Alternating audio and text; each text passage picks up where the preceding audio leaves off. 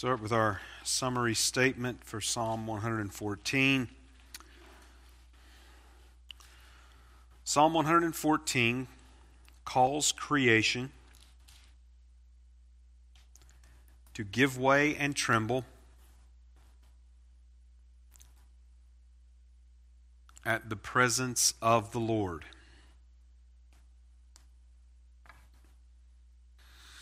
I'll go over that again.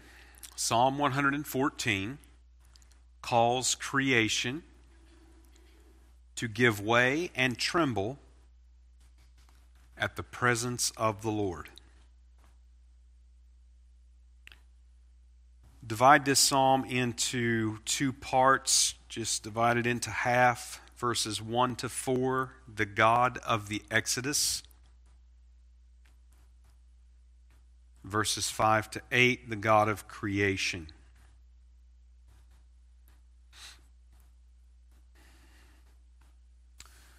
So go over that again. Verses 1 to 4, the God of the Exodus.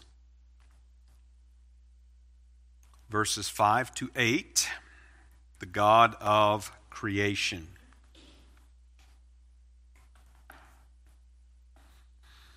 All right, so we'll go to our observations. Um, psalm 114 is what we call an anonymous psalm. There's no superscription, there's no author attribution, there's nothing in the psalm that would identify an author, there's no strong tradition really favoring any particular author of this psalm. Um, there's no musical directions that are given in the psalm, there's no occasion that is given. Um, but in keeping with the psalms that we have seen in, in this particular group, the psalm does envision the future coming of the Lord and the shaking of the earth in response to him. So, to categorize this psalm, this psalm um, is primarily an historical psalm. So, we have reference in this psalm to the Exodus, to the Red Sea crossing, to Mount Sinai, to the water in the wilderness, in the desert wandering and the crossing of the Jordan into Canaan. So this is a this is a historical psalm with all those references. It's also categorized as a has creation elements, obviously speaking of the mountains and the hills and the sea and the rivers and the rams and the lambs and such. Um, I would also characterize it or categorize it as prophetic predictive because um, it does turn by the end. So the historical aspect of the psalm is a reflection that is anticipating um, a future fulfillment. So, Psalm 114 is the fourth of the Hallelujah Psalms. Now, that's in Book 5, the first group of Hallelujah Psalms, Psalms 111 to 117.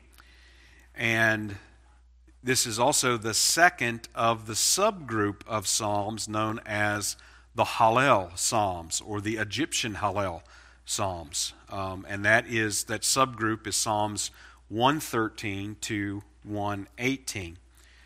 So Psalm 114, along with Psalm 113, um, in the Passover liturgy by the time of Christ, um, those two psalms were sung before the Passover meal uh, as a part of the Hallel. Now, the Hallelujah Psalms, they unfold in praise from Psalm 110. So we have that great messianic psalm, Psalm 110, that envisions the return, the second coming of Christ to the earth.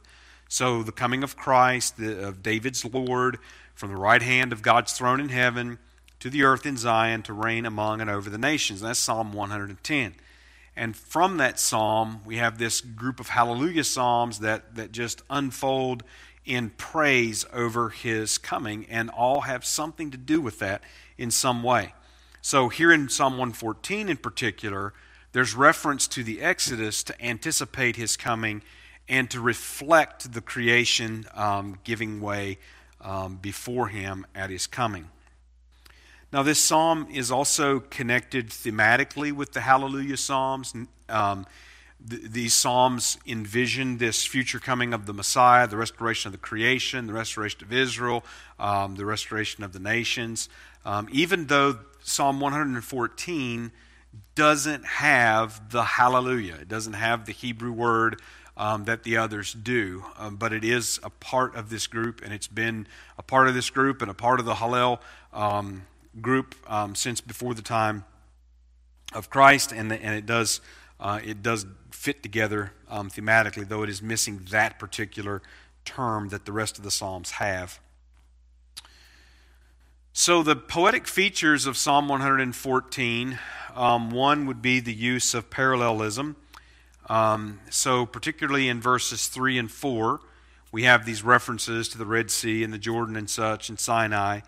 And then we get each line as it appears in verses 3 to 4 is paralleled in verses 5 and 6. And not only are the verses paralleled, but they're actually turned into rhetorical questions. So verses 3 and 4 are statements of historical reflection, uh, verses 5 and 6 are questions that are actually addressed to the aspects of creation. Um, one of the poetic features of this psalm would be the use of personification. So the sea and the river and, and the hills and the mountains um, are, and the, uh, are spoken of in uh, more human terms, like um, the sea and the river are, are spoken of in, in terms of, of like they were afraid and like they ran away um, because they were afraid, ran away from the presence of God. So elements of creation that are essentially described as, as being animate objects.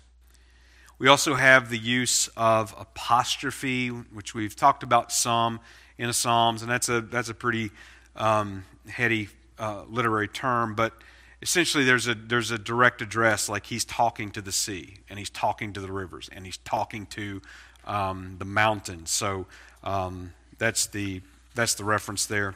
Um, in this uh, psalm, as far as poetically as well, there, there certainly is a movement. You, you begin with Israel coming out of Egypt, and by the end of the psalm, you have the Lord's presence in the earth. Um, so there's certainly a, a, movement that is that's you know the whole psalm is moving from beginning to end. Um, the tone of the psalm is very celebratory. Um, it doesn't include the hallelujah. Uh, it doesn't include the you know the calls or the directions to praise, but it is very celebratory. Um, it, it, certainly fits in with the praise psalms, and the other aspect of it would be perspective.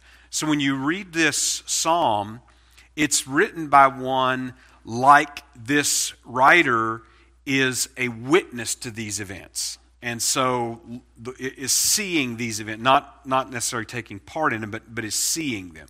So the writer, it's like he's seeing these events, and then, of course, he's questioning the sea, and, and, and then essentially having referred to those events, then he's referring to the, to the future events, calling on creation to tremble and such at the presence of the Lord.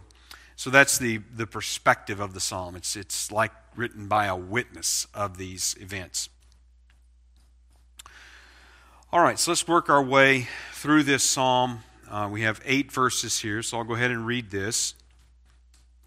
When Israel went out of Egypt, the house of Jacob, from a people of strange language, Judah was his sanctuary and Israel his dominion. The sea saw it and fled. Jordan was driven back. The mountains skipped like rams, and the little hills like lambs. What ailed thee, O thou sea, that thou fleddest, thou Jordan, that thou wast driven back? Ye mountains, that ye skipped like rams, and ye little hills like lambs. Tremble, thou earth, at the presence of the Lord, at the presence of the God of Jacob, which turned the rock into a standing water, the flint into a fountain of waters. So, as you look through um, this particular psalm, uh, and I don't, some different publishers, they handle um, poetry differently, so I don't know how the actual formatting may be in your Bibles. So I have seen some that take this psalm and they put um, essentially four verse pairs, is what they break it into like one and two, then three and four, then five and six, then seven and eight. And that's actually a pretty good, um, pretty good way actually to, to break these, this psalm because it does, it does sort of function that way structurally. And that's the way I'm going to I'm going to work through it. So, so verses 1 and 2 then give us this opening direct historical reference. So there's, um, you know, we don't, we don't get, um, we're not getting um, imagery and, and poetic expression necessarily. We're, we're getting direct statement in the beginning. So one thing that we notice also that starts in these two verses and, and we look at throughout the psalm is that we get this repetition of names for Israel. So um, we get Israel, we get house of Jacob, we get Judah, we get Israel, then we get the God of Jacob. So we have all these different references that are essentially um, referring to Israel as, as God's people. And so there's an emphasis of the people of this psalm, and that this psalm then is presenting the hope of a restored Israel. And so we also get references to the Exodus and to connected events.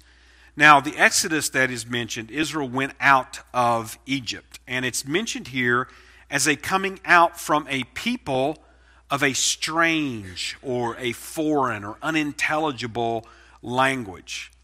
And that's actually unusual. And as best I can tell, I don't think there's another place in the Bible that refers to the exodus from Egypt that way. Now, generally, when we get reference to Israel being among a people of strange language and coming out from among a people of strange language, it is a, it is a reference to future exile and a new exodus. So, um, places like Deuteronomy chapter 28, verse 49, Isaiah chapter 28, verse 11, Jeremiah chapter 5 and verse 15. So, in other words, everywhere else that that this um, occurs, it's, it's a reference to future and not a reference to the exodus from Egypt. But that's what we get here in this psalm. So, when we get that sort of, of, of blending in this psalm, we see that the Exodus and even the return from Babylon were just prefigures of the future gathering and restoration of Israel. So, really the Exodus here, it's not that the Exodus is being dwelt upon, but the Exodus, Exodus is being referred to because it is, it is calls for anticipation of what's going to happen in the future. So the, the psalm functions basically as God did this in the past, and he's going to do this in the future. And so we get sort of a sort of that kind of a reference going on. And then we get this reference to Judah being God's sanctuary and Israel being God's dominion. Now, the word for sanctuary refers essentially to the dwelling place of God's holiness. So, what we've got is a poetic expression for the Lord's presence with Judah. Ultimately, that's, that's what's being alluded to here that God's presence is with Judah. Judah had, had become the sanctuary, the dwelling place of his holiness. In other words, his presence is with him. And then we get this reference to dominion and Israel being his dominion. And that word refers to rule or government or even the realm of rule. Um, and really, it's a parallel expression to what came in the first part of the verse. Um, and it's again alluding to the Lord's presence. So the reference to Judah and Israel, which also, they were not separate kingdoms at the time of the Exodus. And yet he's referring to them coming out of, out of Egypt as, as Judah being his sanctuary and Israel being his, being his dominion. So obviously, this is written looking back in, in history, but this is an anticipation of the future united kingdom in their restoration. Now, verses 3 and 4 give us the reference to Exodus, to Sinai, and to the entrance into Canaan. And so the, the Red Sea, so if we think about what, what the Red Sea was as Israel was coming out of Egypt, the Red Sea was an obstacle.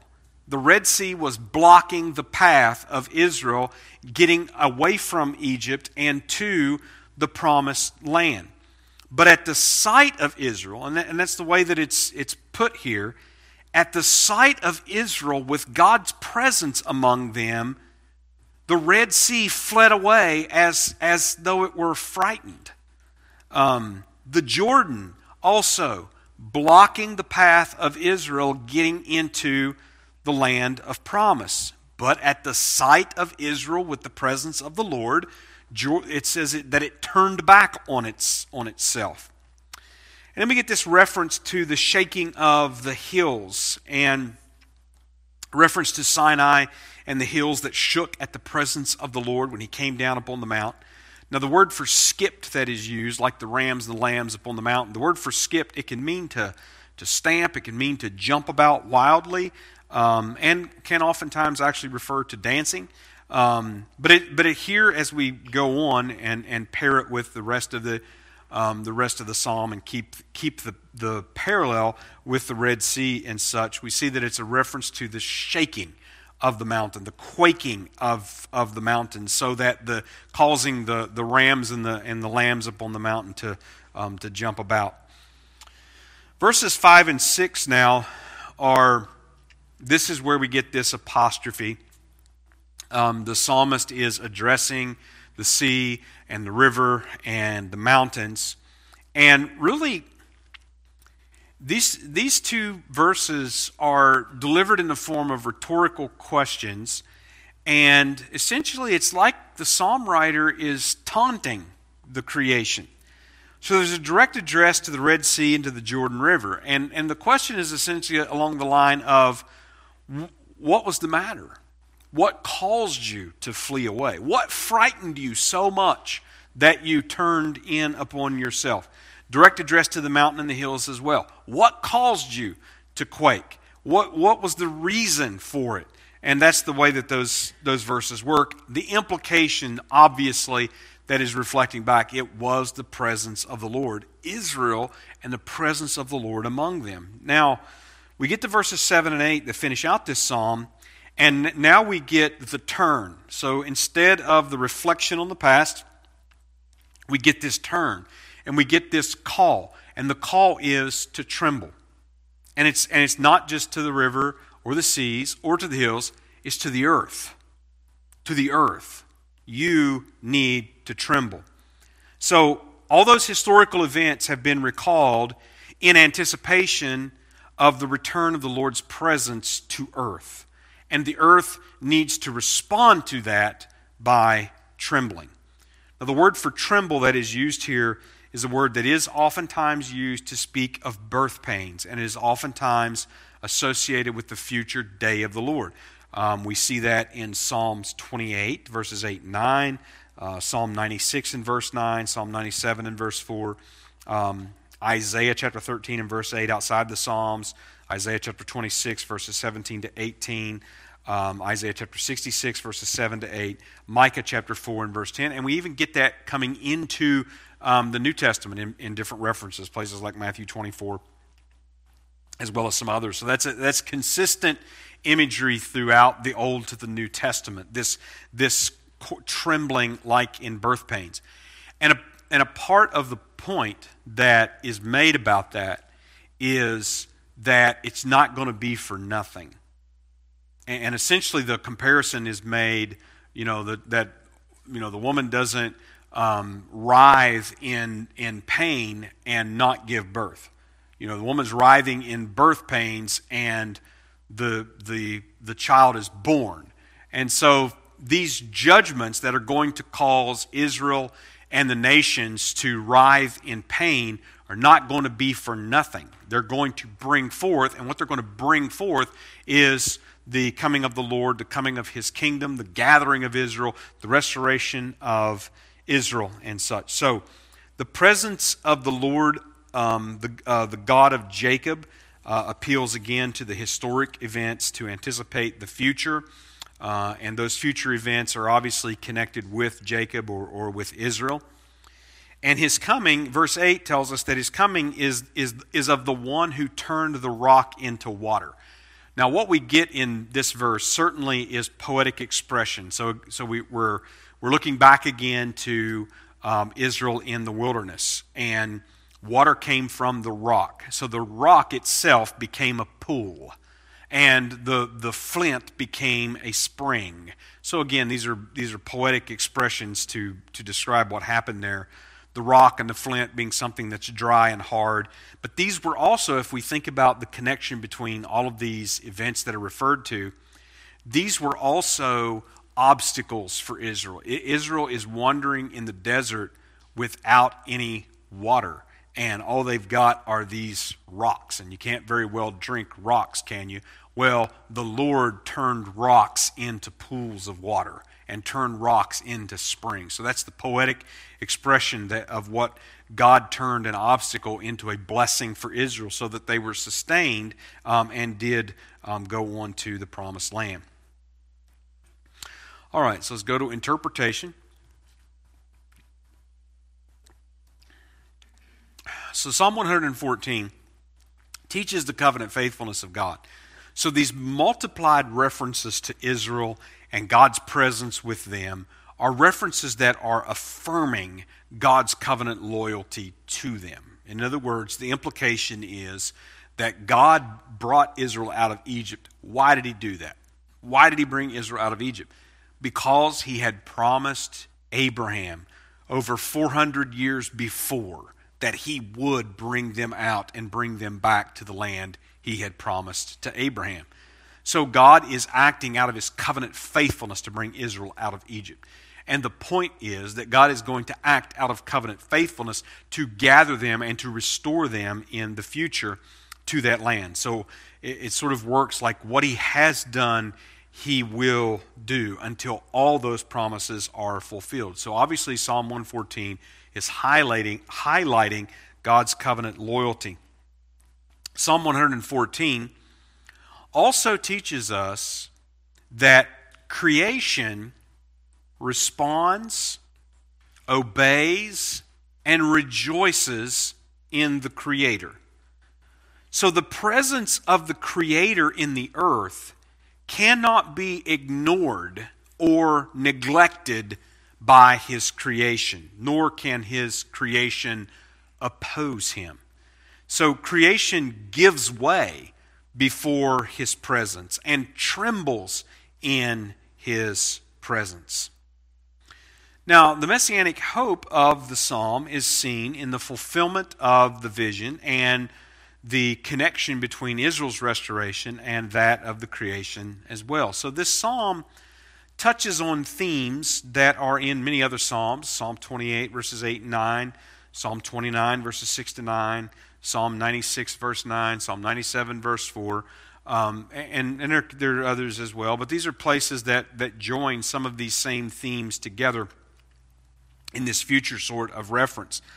So, the connection between the Exodus and the future presence or face, and that word um, does mean face, the face of the Lord on the earth refers to the coming of Christ, the priest king from Psalm 110. It's a return to Judah, his sanctuary, and to Israel, his dominion.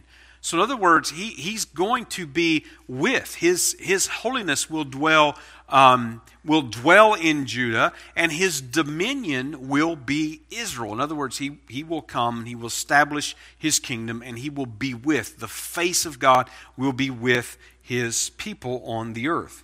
So, the effect of this psalm then is, is to show that nothing will thwart or withstand or oppose his coming and the gathering of Israel to their land and nation. Nothing will stop that. So, what he gives us in this psalm essentially is just a list of obstacles. Now, he doesn't mention enemy nations. Now, that, that occurs obviously in other Psalms. He doesn't mention enemy nations and things like that. All of these are creation elements, and all of them represented obstacles, and all of them simply gave way before Israel and the presence of the Lord. And so the, the point is, is that in his coming, in that time, in his coming to establish his kingdom on this earth, to gather Israel and to restore Israel, and thereby restore the creation and blessings to all the nations, that nothing will prevent that from happening. Nothing will be able to stop it. Nothing will be able to stand before the Lord and block his way as if these things will not be fulfilled. All right, let's go to application. Um, I have two of these. And number, number one is an application here, but really in a lot of the, of the Psalms that we've looked at in particular. So, understanding Psalm 114 helps us to understand the focus on Israel. And we, we might wonder why all this focus on Israel? We, we're reading through the Bible, we're reading through the Psalms, and, and we're seeing all this focus on Israel. And we might ask, well, well, why is that? Or we also might ask, well, what, what do we, as modern Gentile readers, what do we get from such a psalm? Is, is it just that, oh, well, you know, this is going to happen for Israel? Is that all that we get out of reading these psalms? Well, when you look at, at this psalm, one of the things that's interesting about it, and of course, um, poetry has, has a way of playing with, with the norms and, and, and the conventions of things. Um, and so when you look at the terms that are used in reference to the creation, it's interesting that the psalmist has chosen words that are actually a little bit ambiguous. So the words that he's, you know, the words for skipped and tremble and, and such that he uses to describe these things, these are words that, on the one hand, they can refer to terror, they can refer to being afraid and acting out of fear. But they're also words, on the other hand, that can refer to great joy.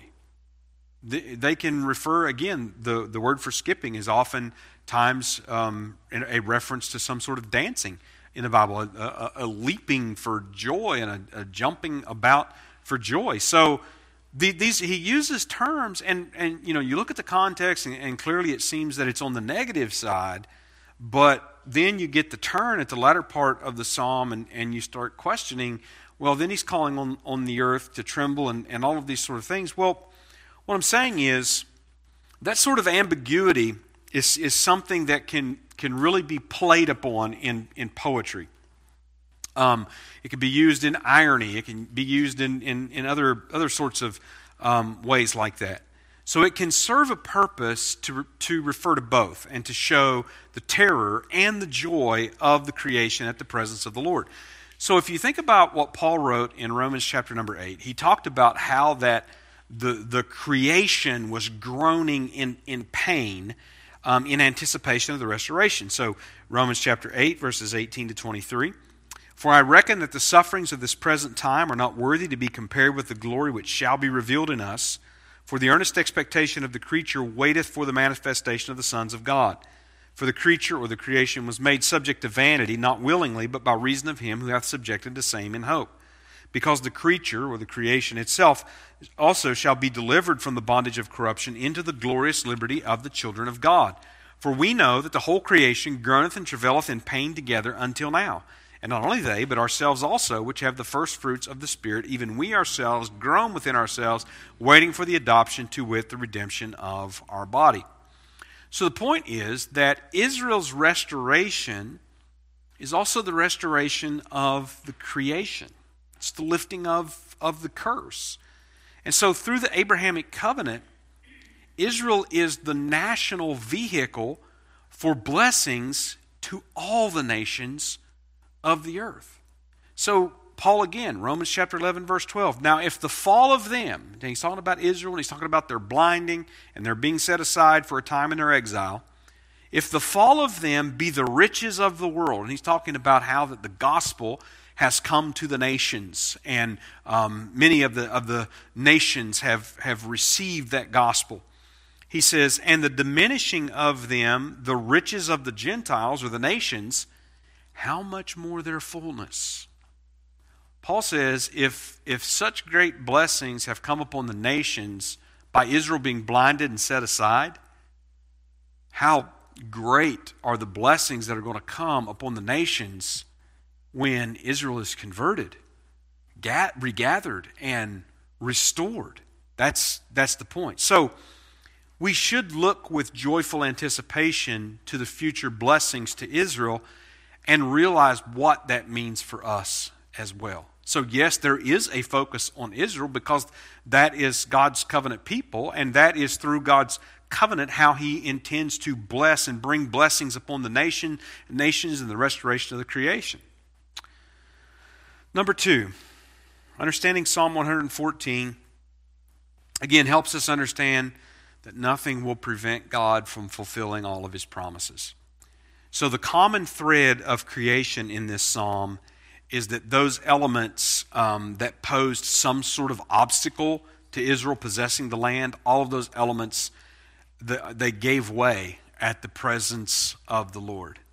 And so it, it's so easy for us to get caught up in the what we might call the downward trend of the world. And there certainly is a downward trend of the world. And it's easy for us to get caught up in that to be um, you know even despairing over that. And, and and maybe even thinking how? How can how can such mess as what we see in this world today how can how can that be you know made something glorious? But a psalm like this um, steps in and, and helps to reassure us that nothing's there, all these things that seem like obstacles they will give way at, at the presence of the lord. When, when he returns he's going to tread down and destroy all of his enemies. And he's going to remove the curse from this earth and he's going to restore this creation. He's going to res- restore Israel, establish his kingdom, and, and all of his saints will be with him and reigning with him and participating in, in this kingdom, um, living in this blessed time. So none of, none of these obstacles that we see are going to stop the Lord from returning and establishing his, his kingdom and restoring this creation. All right, that's Psalm 114. Any questions on anything that we covered here this evening? I don't know. Because not everybody was glad to see him, uh, the kinsman redeemer. He was their avenger of blood. Yeah. Two sides to that,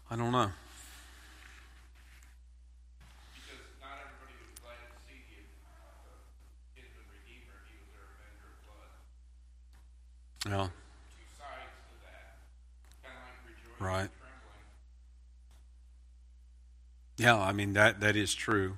Um, I don't I don't know whether there's any intended connection there, but that is true.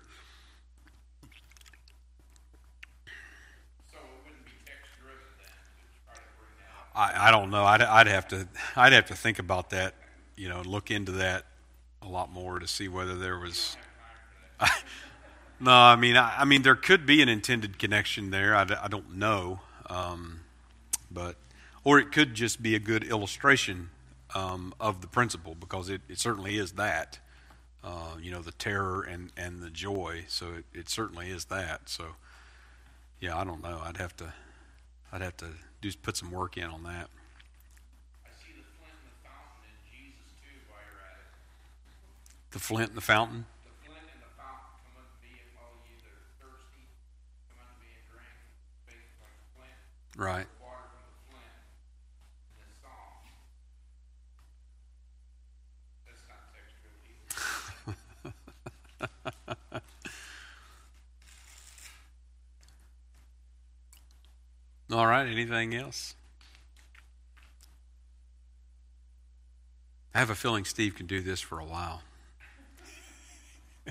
he, he usually he usually doesn't, but